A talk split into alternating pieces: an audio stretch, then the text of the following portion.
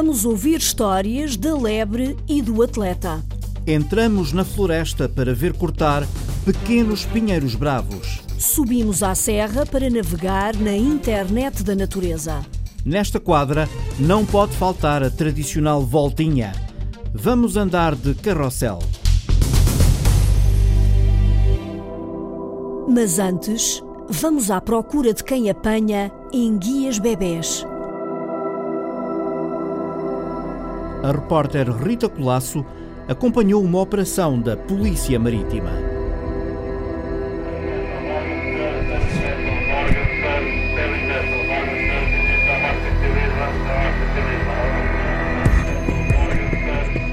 No comando local da Figueira da Foz, o relógio está quase na meia-noite. Às 3h30. Os agentes da Polícia Marítima vestem fatos de mergulho, coletes de salvação, gorros, luvas, capacetes e shotgun ao ombro. Boa noite, vamos ter agora uma operação aqui no Rio Mondego, a fiscalização às redes do Meixão. O comandante Seco Fernandes vai ficar no comando, mas explica a operação aos agentes que vão para o terreno. E vai ter início agora à meia-noite e vai se desenrolar em três fases. Irão participar nesta primeira fase eh, cinco agentes. Será o Garcia, o Santos, o Marcos, o Rosário, o António. Vou chamar aqui o agente Garcia, portanto que vai ser o responsável aqui pela operação. Vamos fazer esta movimentação devagar. Toda a gente vê se tem os telemóveis em silêncio.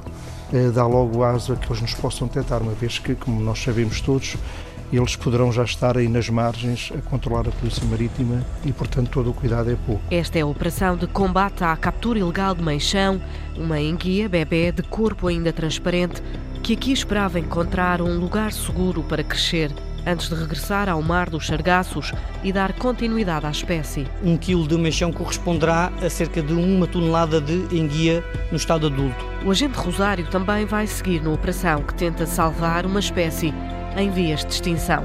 É só abrir essa porta, é só abrir e puxar para trás.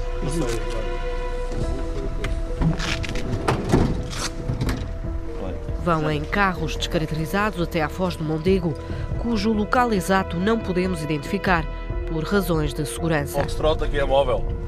Aqui estou a ouvi-lo alto e claro. Alto e claro. Ok, igual, recebido neste alto e claro. Mantemos neste. Uns metros antes de chegarmos à margem, o agente Santos pede para desligarem as luzes do carro. Temos que procurar estar sempre aqui do lado do, digamos, do fator surpresa. É quem joga aqui a nosso favor, aqui neste, neste joguinho que nós apelidamos do jogo do gato e do rato. Está bem? Rita, vamos sair?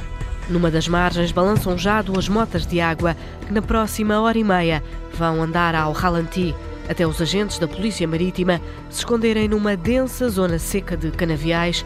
É aí que vão esperar possíveis infratores que podem ou não chegar quando a maré começar a subir por volta das três da manhã.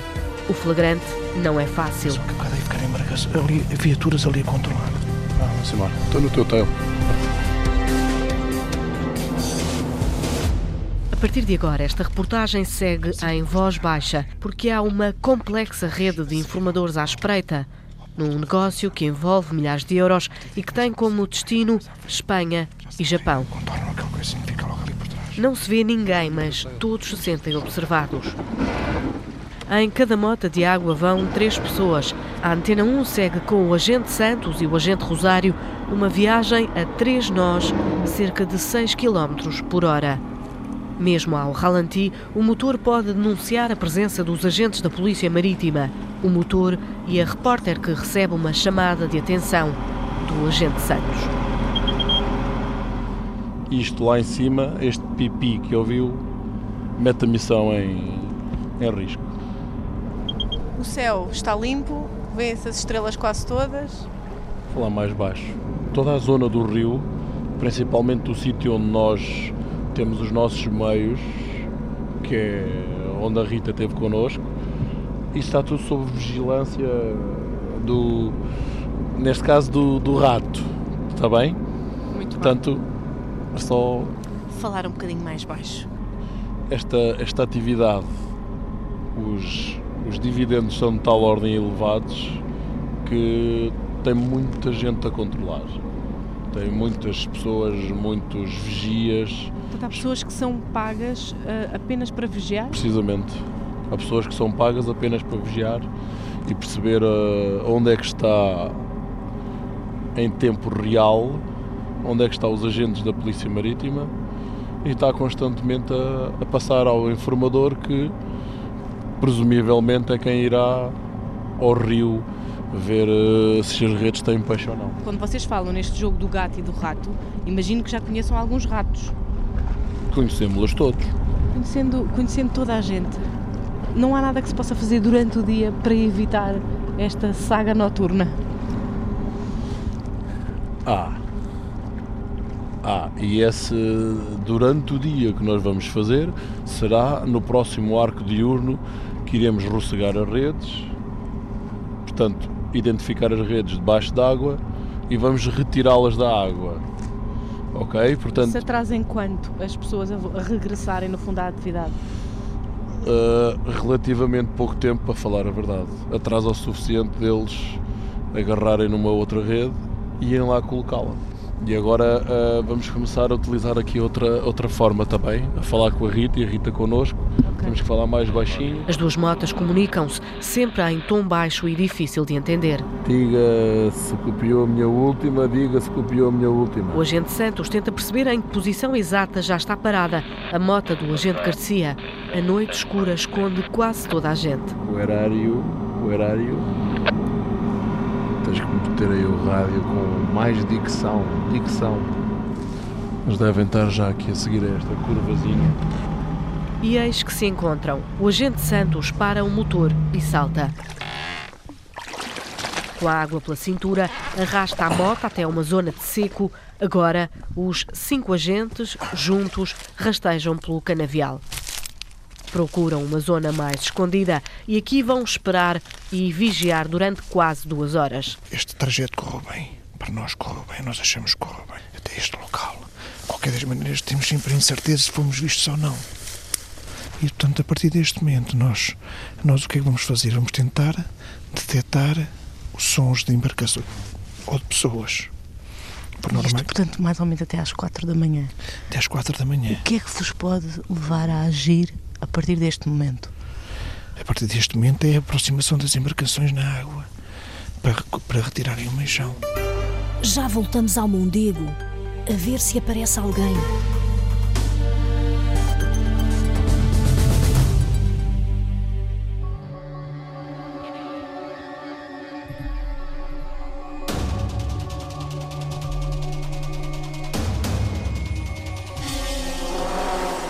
Sou Hermano Ferreira, sou atleta do, do, Benfica, tenho 34 anos, sou atleta desde que me conheço, praticamente desde os 4, 5 anos, uh, mas na alta competição a partir do, dos 16 anos.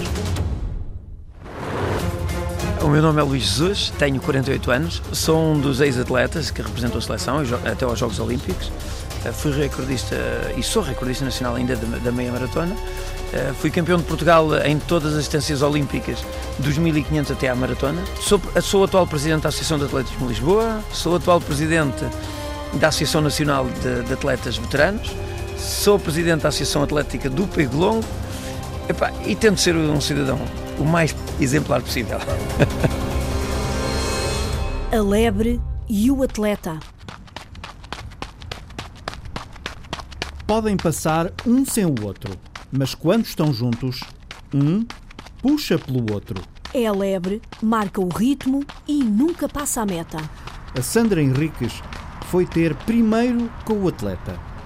Manhã fria, sol de outono, no Centro Desportivo Nacional do Jamor.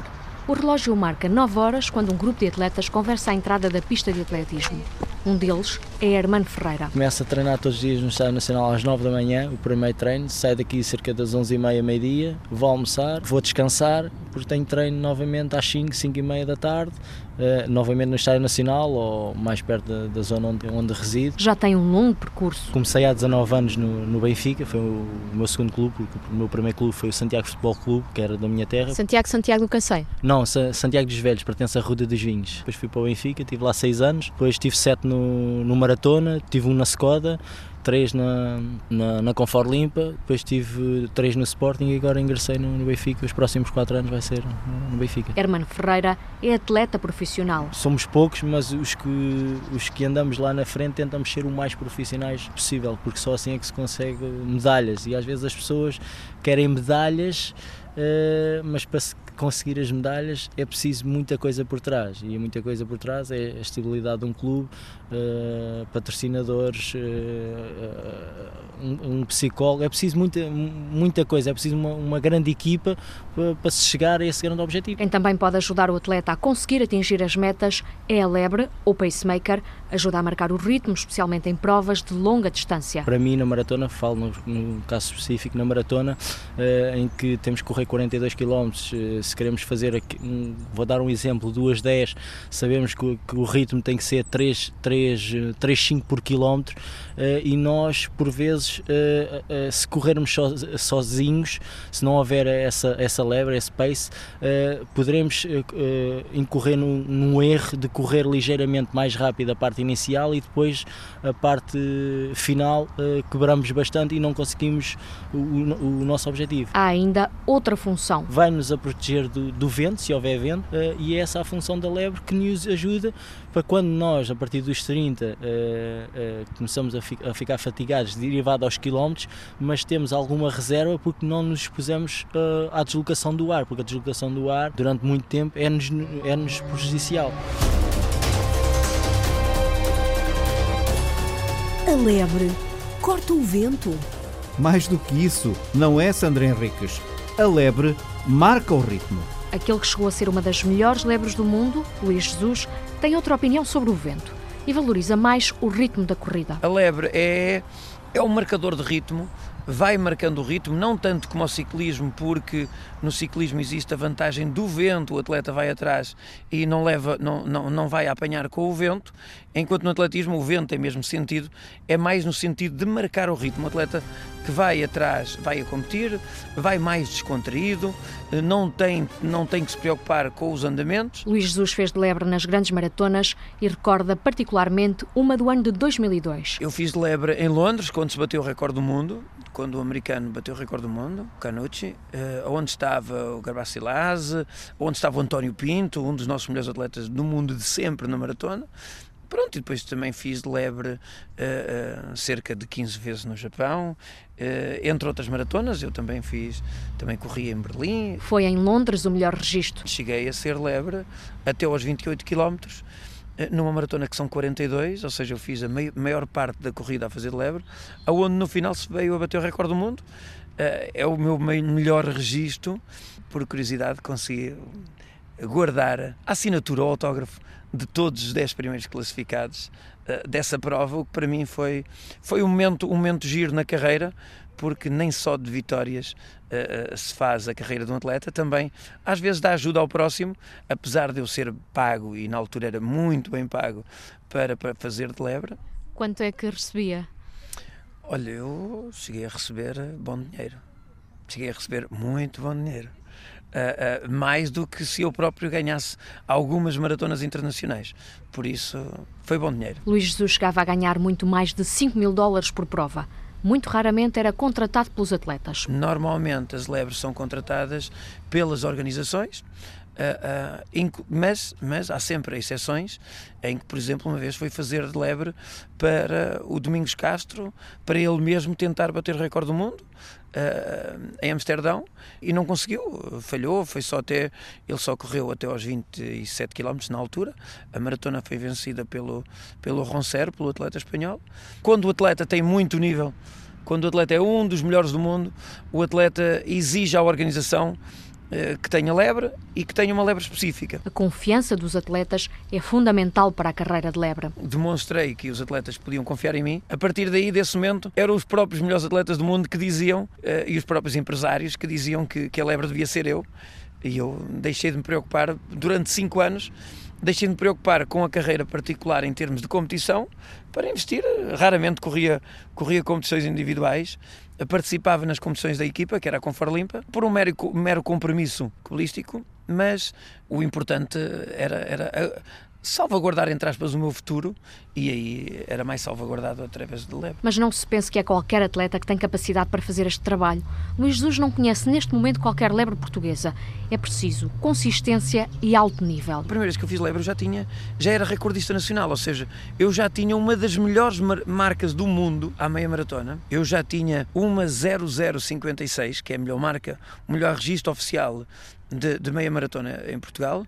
Eu tinha sido sétimo no Campeonato do Mundo e quando, quando, quando o atleta eh, faz essa marca, existem duas, duas coisas que a seguir podem fazer. Ou continua nessa distância porque tem medo de correr na maratona, ou então surgem logo imediatamente convites de outros atletas que querem fazer maratona que pedem a sua ajuda para marcar ritmo. Em Portugal são contratadas lebres na maratona e na meia maratona de Lisboa e na maratona do Porto, sobretudo nos últimos tempos para os atletas estrangeiros baterem recordes. De resto, o que há é lebres amadoras. Nós vimos às vezes em provas, provas lúdicas, uns senhores com os balões ou com umas bandeiras, não sei o quê. Mas isso não é pago, porque são, são atletas que voluntariamente fazem esse papel a, a pedido da organização às vezes em troca de dorsais para poderem os amigos participar, e só numa questão de, de dar referência mais aos atletas que nunca correram, sabem que vêm lá 40 minutos ou 45 minutos e, e vão seguir aquela bandeira ou aquele balão, porque ali vai ser mais ou menos ajustado à marca que fazem. E como é para um atleta trabalhar com uma lebre, Hermano Ferreira? Já tive algumas vezes lebres, graças a Deus, eh, correu sempre tudo bem. Para distâncias longas, uma lebre é muito importante, porque emocionalmente é, nós sabemos que estamos bem, estamos a valer aquela marca uh, e às vezes o coração fala mais do que, do que a cabeça e o coração às vezes pode nos distrair, porquê? Porque andamos mais rápido do que aquilo que estamos preparados na parte inicial e depois pagamos. Por isso é que muita gente diz que a maratona, às vezes a barreira, aí a barreira dos 32, 33, há essa barreira porque inicialmente uh, cometeu-se um excesso. A lebre está lá para evitar esses excessos e levar os atletas o mais longe possível sem nunca terminar a prova prova. Luís Jesus recorda a experiência própria. Eu nunca terminei nenhuma maratona. Mesmo chegando aos 28 km e depois podendo, tendo capacidade para ir uh, facilmente uh, a, a, rolar, como se diz, para terminar a maratona, uh, se calhar terminaria com, com, facilidade antes das 2h15 ou 2h20. Nunca o fiz por uma questão de compromisso também de imagem, de credibilidade e de confiança dos outros para comigo. Lembra que outras lebres terminaram provas, mas perderam a confiança dos atletas, que nunca mais os contrataram e também não lhes pagaram. E no contrato é, se terminares a prova, perdes direito às tuas regalias. E claro que, que que ninguém vai pôr em causa o que já recebeu para aquela parte de, do incerto, não é? Ir à procura do incerto. Ir à procura do incerto nunca foi o meu jeito. Ou seja, a confiança é a chave de tudo. Eu gosto muito mais de ter os pés assentos no chão. Toda, toda a minha carreira foi feita assim e, e hoje, e hoje encontro-me onde me encontro porque as pessoas confiam em mim.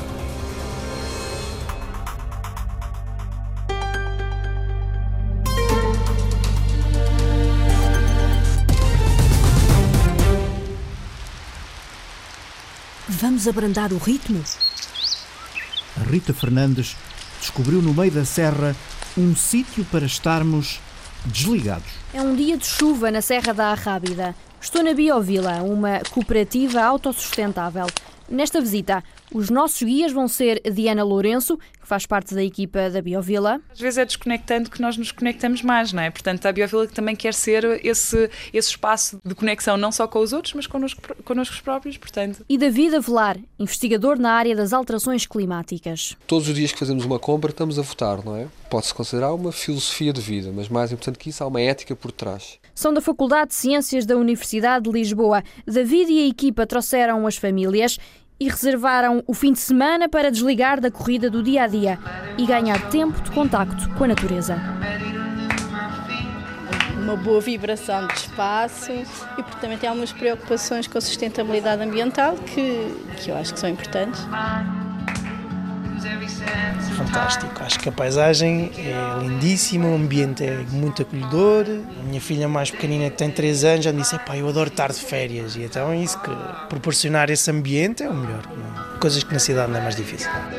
Olá, fui à horta e dancei.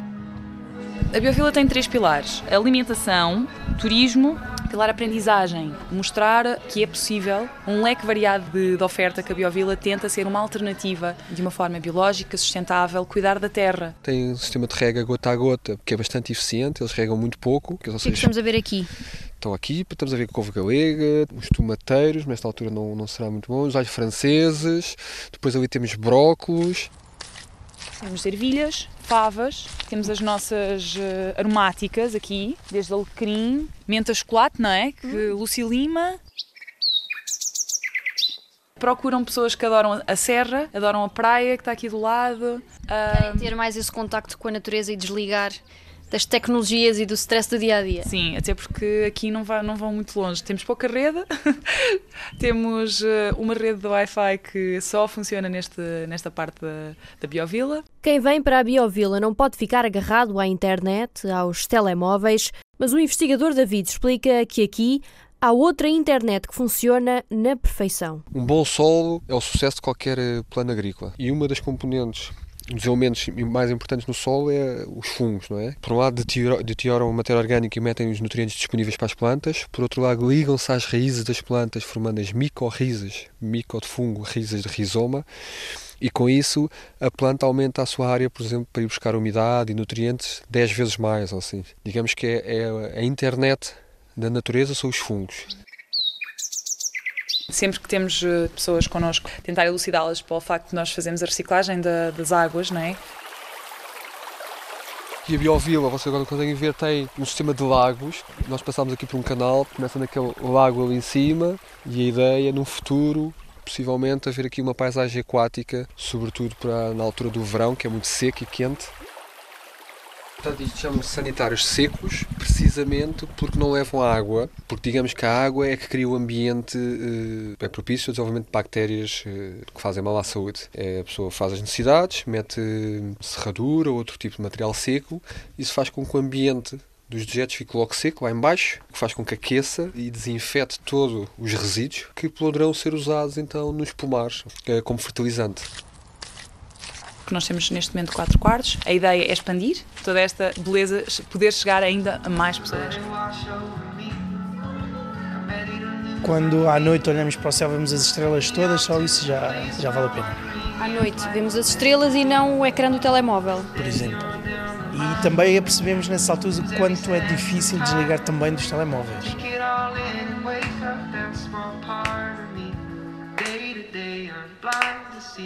Find how far.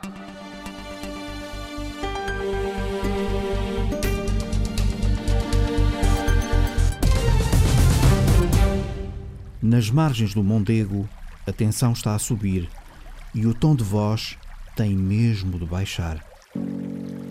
Na operação de combate à apanha ilegal do Meixão, a repórter Rita Colasso está agora escondida com os agentes da Polícia Marítima à espera que apareça alguma embarcação. E, portanto, se ouvirmos uma embarcação a aproximar-se, ligam logo a moto, correm, ligam logo a moto. Não ali. Já são duas e meia da manhã. Escondidos na vegetação seca, nas margens do Mondego, os agentes da Polícia Marítima da Figueira da Foz estão deitados no chão e são todos olhos e ouvidos. Mas já sabem, pá, não, com calma, com calminha. O agente Garcia quem faz o maior número de avisos. Aguentem ali a adrenalina e vão devagarinho, devagarinho até se aproximarem deles. Os infratores conseguem escapar em 90% das operações de combate à captura ilegal de meixão. Eles controlam isto de uma tal maneira que nós temos de agir sempre com muita, com muita subtileza e mesmo assim muitas vezes não conseguimos porque eles conseguem nos detectar por isto ou por aquilo.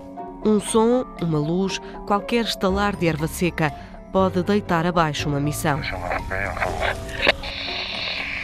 Se não dá Havemos de perceber mais à frente que o objetivo desta operação não se resume apenas a interceptar pescadores. A noite até nem vai muito fria. Os fatos de neopré numa borracha sintética ajudam a bloquear as baixas temperaturas junto ao rio. Temos uma boys band aqui no comando da Figueira e. e... o tempo também se queima com o humor o mais animado é o Agente Santos. É CLPMFF. O que cantam? Vá, cantem lá aí um bocadinho. Nós, nós, portanto, há aqui uma marcha interessante.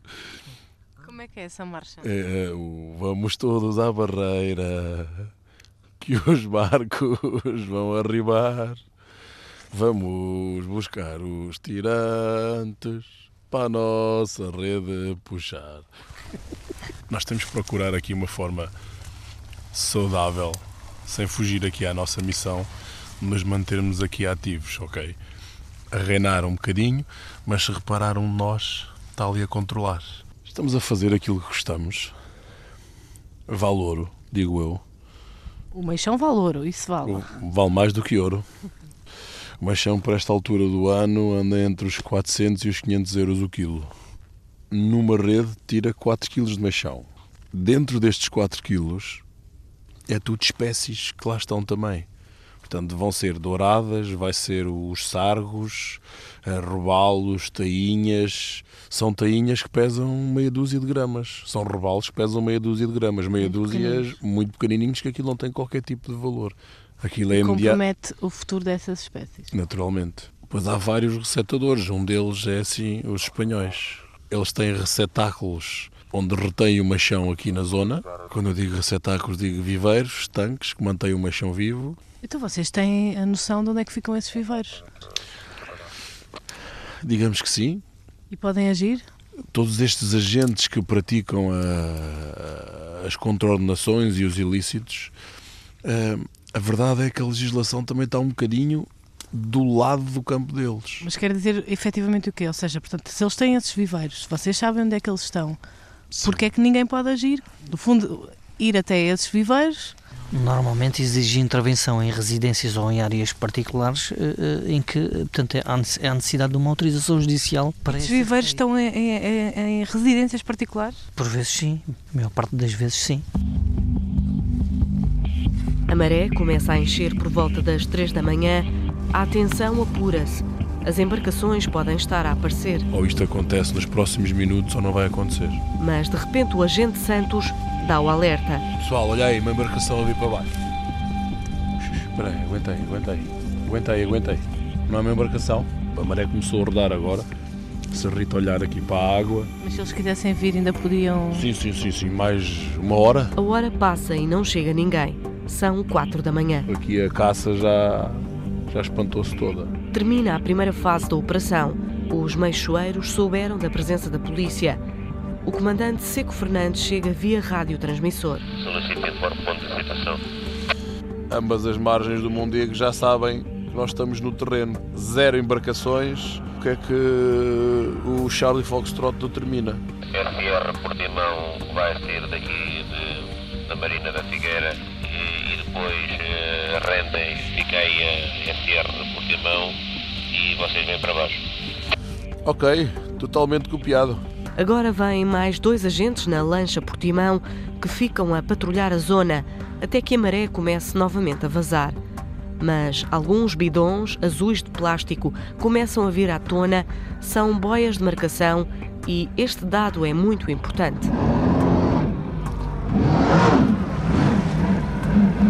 A equipa regressa à base. Vão comer uma bifana, descansar duas horas e hão de regressar às 8 da manhã para a terceira fase da operação. Uma fase que há de valer o esforço.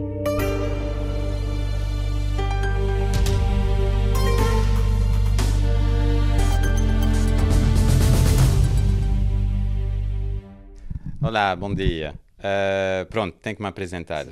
Eu chamo-me Yann Henrique Bustamante, uh, sou francês. Nasceu em Marseille em 65 e vem para Portugal em há 26, 27 anos atrás. Como artista de rua, sim, uh, pintor, caricaturista, fazia um bocadinho de tudo que tem a ver com a arte e a pintura. Em Lagos? Em Lagos, sim, sim. Bom, eu acho que está na altura de sim, darmos sim, uma sim, voltinha de carrossel. Sim. Carrossel? Mas a que propósito, Mário Antunes? Ele não é artista de rua? Era, era, mas a vida dele depois deu uma volta. E há 15 anos, 16 anos para trás, queria mudar de rumo e tinha sempre esta ideia de ter um carrossel. Mas tinha que ser mesmo um carrossel antigo. E com meu sócio e amigo, Hugo, Uh, começamos a viajar à Europa a tentar encontrar um carrossel como nós queríamos. Levou um bocadinho de tempo e chegamos finalmente a um senhor que tinha isto numa garagem e que após conversa, enfim, ele disse que queria vender e nós compramos, pronto. Foi o primeiro de quantos carrosséis? Foi o primeiro de seis carrosséis. Entretanto, a crise econômica vem e tivemos que vender um, mas eh, de momento temos cinco, sim, sim. Todos a trabalhar? Todos a trabalhar, sim, sim. Porque não há Natal não sem circo? Não, sem circo e sem carrossel não há Natal. Não, não, isto é impossível. Onde é que estão os carrosséis do Ian? Uh, em vários sítios, principalmente uh, Portugal e a Espanha. Temos vários clientes em Espanha e os nossos clientes são centros comerciais, empresas de evento, câmaras municipais. São, e algum, al, algumas outras pessoas. Mas o Ian disse há bocadinho, não pode ser um carrossel qualquer. Exato. Uh, algumas peças são réplica, são mesmo réplica de, de carrosséis que existiam no século passado outras são mesmo feitas de madeira, são mesmo peças antigas. E então tentamos agora de ter a estrutura nova para baixo do carrossel, a estrutura não se vê, e de colocar as peças antigas, ou pelo menos imitações de peças antigas. E quando é preciso restaurar um cavalinho? Um cavalinho, agora, hoje em dia são, os moldes são feitos em molde de silicone, onde é que se faz cavalo em fibra, são feitos em fibra. Mas. de madeira que é preciso restaurar. Isto são os mais complexos. E o Ian é que pinta, dá um retoque? Oh, fazemos tudo, fazemos tudo. Tudo a pintura é feita cá por nós uh, e os únicos tempos de conflito na empresa é quando se escolhe uma cor. Temos que ter uma reunião de família. Deste tipo de carrosséis clássicos, antigos, hum. uh, a Júbilo, até o nome é hum. interessante, a Júbilo, que é a empresa do Ian, é das poucas em Portugal. Não seria dizer com certeza, mas somos extremamente pouco. E a fazer a manutenção também. Sim, porque não há, não há uma tradição cá. Uh, no meu país há uma tradição uh, sobre isso. Agora, cá, uh, sim, é um bocadinho complexo, é que temos que ter, saber várias coisas. Nós aprendemos ao longo dos anos, pronto. Há uma época alta e uma época baixa nos carrosséis? sim, a janeiro, fevereiro, março e a época onde normalmente estamos mais relax. O carrossel para? O carrossel para, sim. Para a manutenção? Uh, para a manutenção, à exceção de Cascais. O carrossel está lá o ano todo. Ian, vamos agora só recuar um bocadinho na história. Sim. Quando é que surgiu o primeiro carrossel? Historicamente está atribuído a ser em França do tempo dos reis. Sim. Estamos a falar de século XVI? Século XVI, exatamente. E eram empurrados por, por uns senhores, não é? Sim, era empurrado por uns senhores. não, não, não. E o salto quântico se deu quando as primeiras máquinas eram a vapor. Aí sim se deu um salto quântico. Estamos quase a chegar ao fim da viagem sim. e eu ainda não lhe perguntei porquê é que veio para Portugal? O que é que isto tem de diferente para um francês? Sinceramente não faço ideia. Eu sou enamorei completamente com o Portugal. Cheguei a primeira vez de férias e nunca fui embora. Foi, eu vinha só passar duas semanas em Portugal. Muita gente fala da luz. Uh, sim, principalmente. Eu achei o país uma maravilha. É uma maravilha. Tem os seus defeitos, claro, como todos os países, mas são ultrapassados por uh, as coisas bonitas que a gente tem em Portugal, mesmo. Feliz Natal, Ian. Muito obrigado.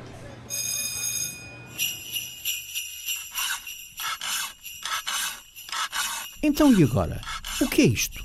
Deixa cá ouvir. Onde é que está o Paulo Brás? Afiam-se as lâminas da moto roçadora e verificam-se os níveis de combustível, porque vai começar mais uma jornada de desbaste na floresta de Provença Nova.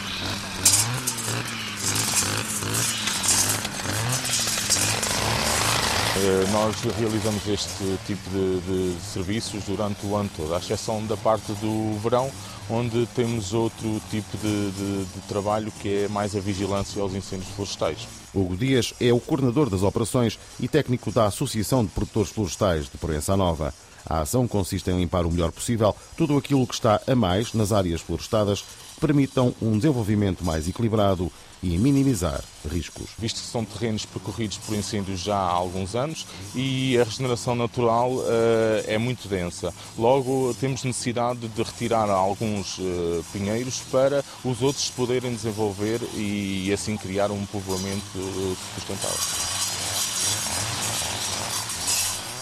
E são estas pequenas árvores que estão a mais que são cortadas e depois recolhidas para o Centro de Ciência Viva da Floresta, para serem distribuídas gratuitamente pelas populações que ainda fazem questão de ter um pinheiro natural em suas casas durante a quadra de Natal. Aproveitamos eh, nesta altura não é, eh, e dando uma segunda oportunidade e uma segunda. Um uh, ao fim e ao cabo, uma segunda utilização, utilização é isso mesmo, uh, a estes pinheiros, então, para as pessoas aproveitarem e terem sua árvore natal em suas casas. Então, a gente gosta da árvore natural, não é? Ainda, e a maior parte aqui da, da zona as pessoas preservam mesmo essa tradição que é a árvore aqui, a nossa tradição do, do, desta mancha de pinheiro bravo aqui do, do Beira Interior. E cada vez mais, uh, uh, estes últimos anos temos verificado um aumento de, de, dos interessados não é, nesta iniciativa. As árvores abatidas e que podem dar um colorido diferente ao Natal permitem um melhor ordenamento florestal, dar mais espaço às que ficam e reduzir riscos de propagação de incêndios no verão, como acrescenta o técnico Hugo Dias. Isto visa também dar condições ao próprio povoamento de, de, de, para o seu crescimento, não é? Uh, logo, é assim, teremos que fazer essa seleção não é, de, de, das, das, melhores árvores para, para o próprio desenvolvimento ser uh, melhor, valorizar o seu, o seu crescimento. E não haver tanta densidade de árvores que provoquem eventualmente, no verão, por exemplo, uh, maiores incêndios, não é? É, tentamos diminuir a continuidade do, do, do, combustível a nível vertical e horizontal, o que diminui depois a,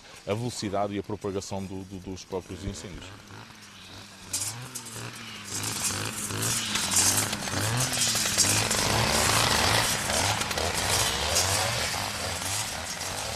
Isto é uma zona muito, com muita vegetação, é provocada obviamente pela falta de, de gente aqui na, na, na região, não, é? de certa forma. Tem-se notado uh, estes últimos anos, não é, a falta de, de pessoas a trabalhar na, na floresta, não é? Uh, aquelas pessoas antigamente que iam ainda buscando o seu mato para, para, para fazer a cama dos seus animais, não é? Uh, buscar os, os, os resíduos para queimar no forno, para fazer o seu pão, e isso tem-se vindo a notar um, uma diminuição de, dessas pessoas a trabalhar.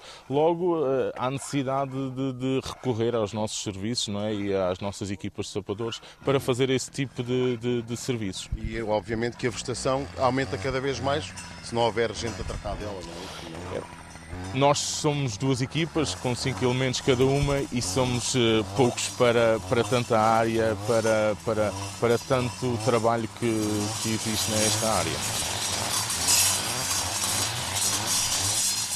E assim o Natal pode ser vivido de forma natural e sustentável, de forma controlada e sem danificar a floresta. Os interessados ainda podem recolher gratuitamente o seu pinheiro de Natal natural até esta segunda-feira, dia 19, no Centro de Ciência Viva da Floresta, em Proença Nova.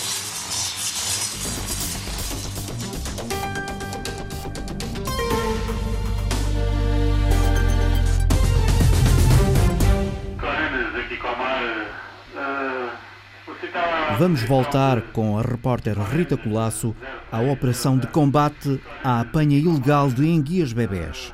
Os agentes da Polícia Marítima estão a acordar e vão voltar ao Mondego. Na sala de descanso do Comando Local da Figueira da Foz, ouvem-se as primeiras comunicações da manhã. Os agentes que à meia-noite foram para o Rio ainda dormem depois de quatro horas de vigilância, numa madrugada sem meixoeiros apanhados em flagrante. Cá fora, no pátio do comando, a luz já acordou as gaivotas e o relógio ao longe que dá às sete e meia da manhã. Vamos embora. descansar alguma coisa? Agente Santos, são 7 horas e 56 minutos da manhã. Bom dia. Bom dia. Deu para dormir quê? Umas duas horinhas? Uh, sim, dormimos ali duas horinhas. Uh... A Figueira da Foz já está às claras e já agora está. vão para a, a, fase mais dura da operação, dura do ponto de vista físico, não é? Do ponto, uh, precisamente, do ponto de vista físico. Que é puxar redes, se encontrarem alguma. vamos encontrar, nós ontem à noite vimos ali, chegámos a ver ali alguns. E a Rita também viu lá um, alguns marcadores, algumas boias. Portanto, pelo menos aquela nós já sabemos que lá está. Ouve-se agora o relógio da igreja, são 8 horas da manhã. Os agentes regressam à Marina, desta vez seguem em duas lanchas. A Antena 1 vai aqui na mota de água com o agente Santos. Com a maré a baixar e a luz do dia, os bidons azuis indicam a presença de redes ilegais de meixão, aquelas que os pescadores teriam hoje apanhado se a Polícia Marítima não estivesse por aqui.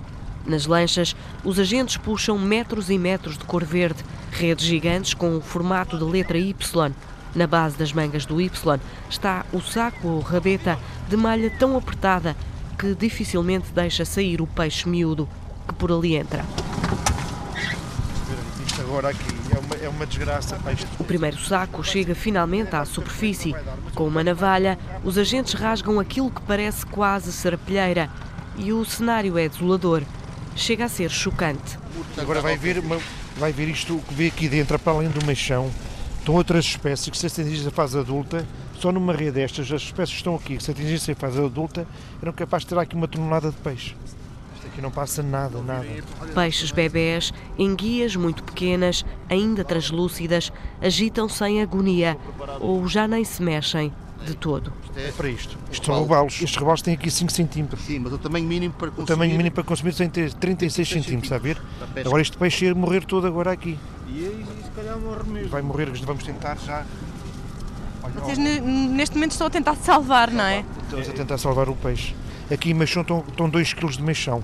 Isto é tudo peixe, olha, isto são douradas. Douradas com 3 cm. Pois, exatamente. Isto é biqueirão, está a ver? Já está morto. Isto tem aqui muitas espécies que nós nem conseguimos identificar. Bem, isto é uma loucura. Bem, vamos lançar, senão depois o peixe morre. Está bem? Até à uma da tarde, os agentes continuam a puxar as redes denunciadas por boias artesanais, observados nas margens, agora às claras, por alguns meixoeiros que ficam impunes, mas hoje sem meixão. Isto esta noite toda foi um alvoroço para eles, isto não, teve, não, não tiveram descanso, digamos assim. Nem rendimento. Nada. No total foram retiradas do Mondego nove redes, 40 quilos de enguias bebés, que iriam render 13.300 euros, num mercado sem olhos para o futuro, apenas para saborear o presente.